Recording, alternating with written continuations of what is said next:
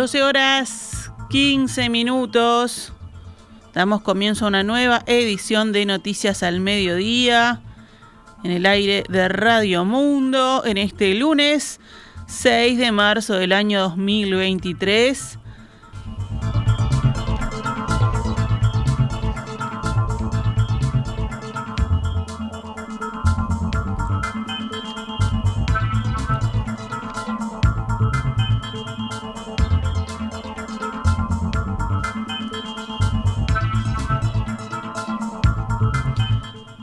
Alrededor de 690.000 niños y adolescentes de toda la educación pública vuelven entre este lunes y mañana martes a las aulas para comenzar el año lectivo, según informó el presidente del Consejo Directivo Central de la Administración Nacional de Educación Pública, Robert Silva. La semana pasada habían comenzado las clases en varios colegios privados. Este año lectivo estará marcado por la puesta en marcha de la reforma curricular impulsada por el gobierno. Comienza un nuevo paradigma, la enseñanza con muchísimo foco en los aprendizajes la enseñanza de los contenidos va a seguir estando, fue lo que dijo Silva. El jerarca también ejemplificó con eh, el hecho de que se enseña en la escuela, por ejemplo, en historia, van a aprender la batalla de las piedras, pero lo harán de una manera distinta, se va a enseñar con foco en el aprendizaje y en el desarrollo de competencia por ejemplo, la competencia crítica con un debate que tome las posiciones de la época. Es una nueva forma de enseñar que toma lo que muchas maestras y profesores vienen haciendo a lo largo del país. El jerarca también apuntó a terminar con la imagen del estudiante inmovilizado en un banco recibiendo conocimiento preadquirido por el docente y no interactuando con otras y con otras disciplinas.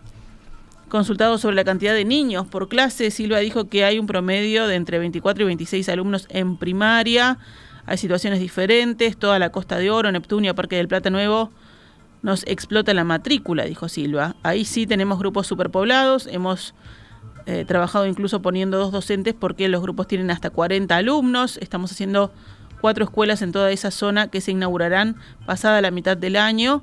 Vamos a descongestionar, la movilidad poblacional impacta también en los centros educativos, expresó Robert Silva.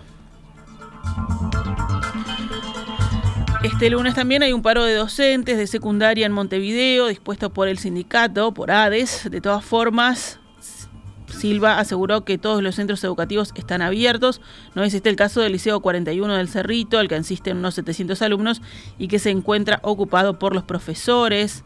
Jennifer Cherro, directora general de secundaria, confirmó el diario El País que pidió su desocupación. Además, el Ministerio de Trabajo pidió el desalojo y desde el Sindicato de Profesores de Montevideo dijeron que iban a seguir ocupando y convocarán una asamblea. En tanto, el Ministerio del Interior todavía no concurrió al lugar para efectivizar el desalojo. Isaías Amado, docente y representante del núcleo sindical de ADES en el Liceo 41, detalló al diario El País los motivos de esta ocupación. El marco es el paro de 24 horas, buscando visibilizar la plataforma reivindicativa del sindicato que tiene que ver con esta imposición de una transformación educativa totalmente inconsulta, dijo, con los trabajadores de la educación, con los estudiantes y con los padres, apuntó. Amado aseguró también que la afirmación del presidente de la República, Luis Lacalle Pou, que hubo, de que hubo instancias para debatir la reforma no coinciden con la realidad. Los ámbitos no tuvieron una real participación de los docentes, lo que hubo desde un inicio fue una imposición, dijo el dirigente gremial.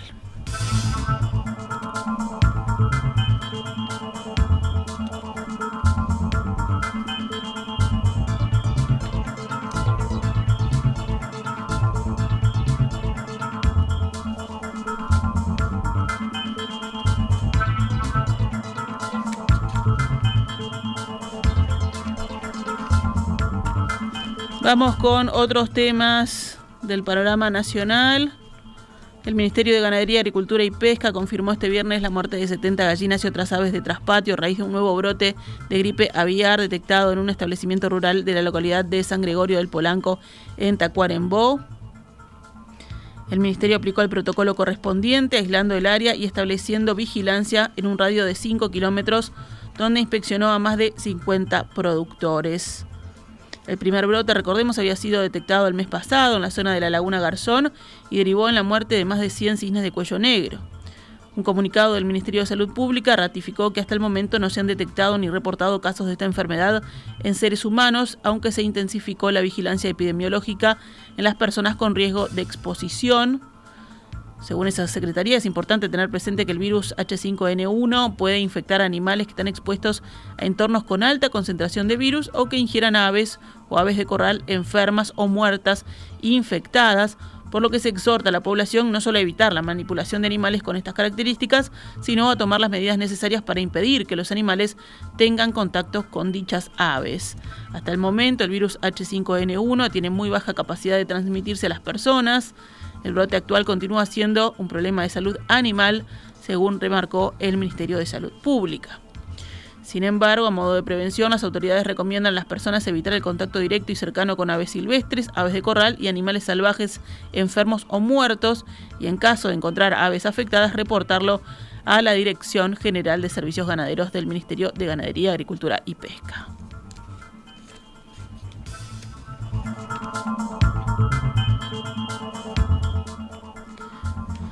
Cerramos el panorama nacional con otras noticias.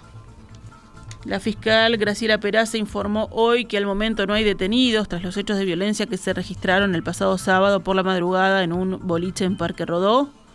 Hay versiones encontradas de cómo sucedieron los hechos, hay una cantidad de pericias dispuestas necesarias para avanzar en la investigación, detalló Peraza a través del director de comunicación de Fiscalía, Javier Benech.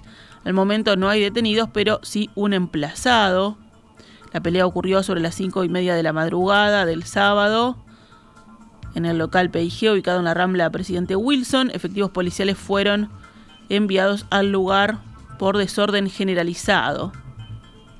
Al llegar encuentran caído un hombre con lesiones visibles, por lo que se solicita una emergencia médica. Tras ser asistido, el hombre de 26 años fue derivado al hospital Maciel politraumatizado grave, según detalló la policía. Según informó Subrayado, la víctima fue lanzada desde la terraza ubicada en el segundo piso del local. Por otra parte, el dueño del local precisó que escuchó al menos un disparo. La policía detuvo en el lugar a un hombre de 22 años, a quien se le encontró una munición calibre 22 en su ropa, y según testigos sería el promotor de este desorden. La policía busca un recluso que se fugó este domingo de la cárcel de Rocha. El hombre tiene 34 años y había ingresado a prisión el pasado 27 de febrero por dos delitos de receptación. Es oriundo de Montevideo y vivía en el Chuy hasta ser detenido. Este domingo a las 7 y 30 fue la última vez que se lo vio en el establecimiento. Sin embargo, al mediodía los policías notaron que ya no estaba. La Guardia Penitenciaria comunicó a las autoridades, quienes pusieron en conocimiento a la jefatura de policía de Rocha. Desde entonces se dispuso un operativo de búsqueda por las rutas nacionales del, departamento. Hasta esta mañana no había novedad de la ubicación del hombre.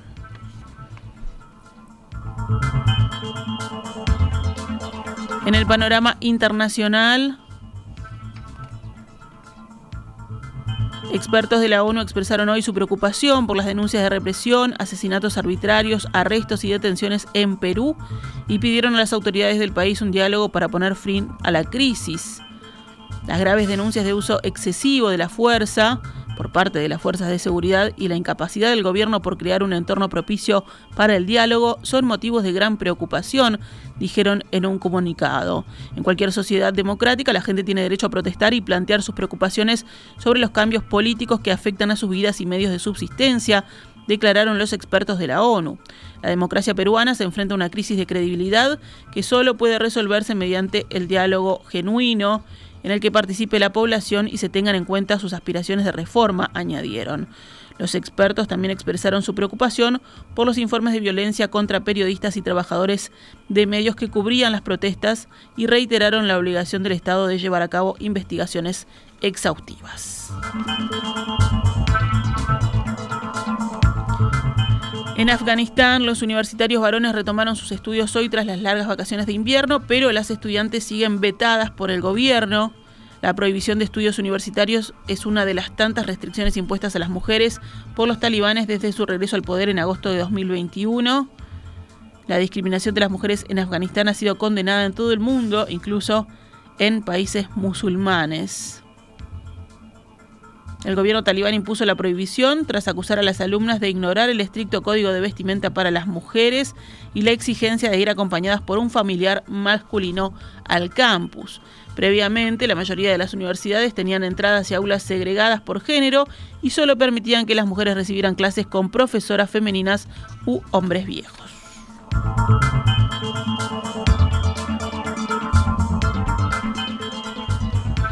En deportes, Peñarol le ganó de atrás ayer y con suplentes a Deportivo Maldonado 2 a 1. Era un triunfo clave para continuar como líder invicto del torneo apertura del fútbol uruguayo. Maximiliano Cantera abrió la cuenta para los fernandinos, empató Carlos Sánchez y Matías Arezo lo dio vuelta para los carboneros.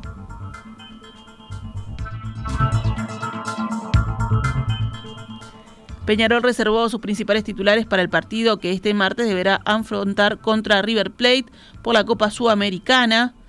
La fecha la habían abierto el viernes Racing y Danubio, que empataron 1 a 1 en el Parque Palermo. El sábado Nacional no pudo pasar del empate 2 a 2 con Cerro en el estadio Luis Trócoli. Boston River y River Plate igualaron 0 a 0 en el estadio Luis Francini, mientras que la Luz logró su primer triunfo en primera división al vencer de visita a Liverpool 3-2 en Belvedere. Peñarol está liderando la tabla con 13 puntos. Wanderers y Cerro Largo tienen 9. Defensor Nacional, River y Maldonado lo siguen con 8 puntos.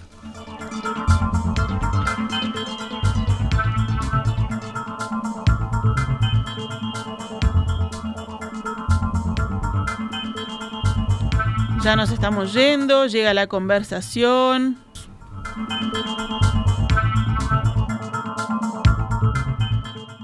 Esta es Radio Mundo 1170 AM. ¡Viva la radio!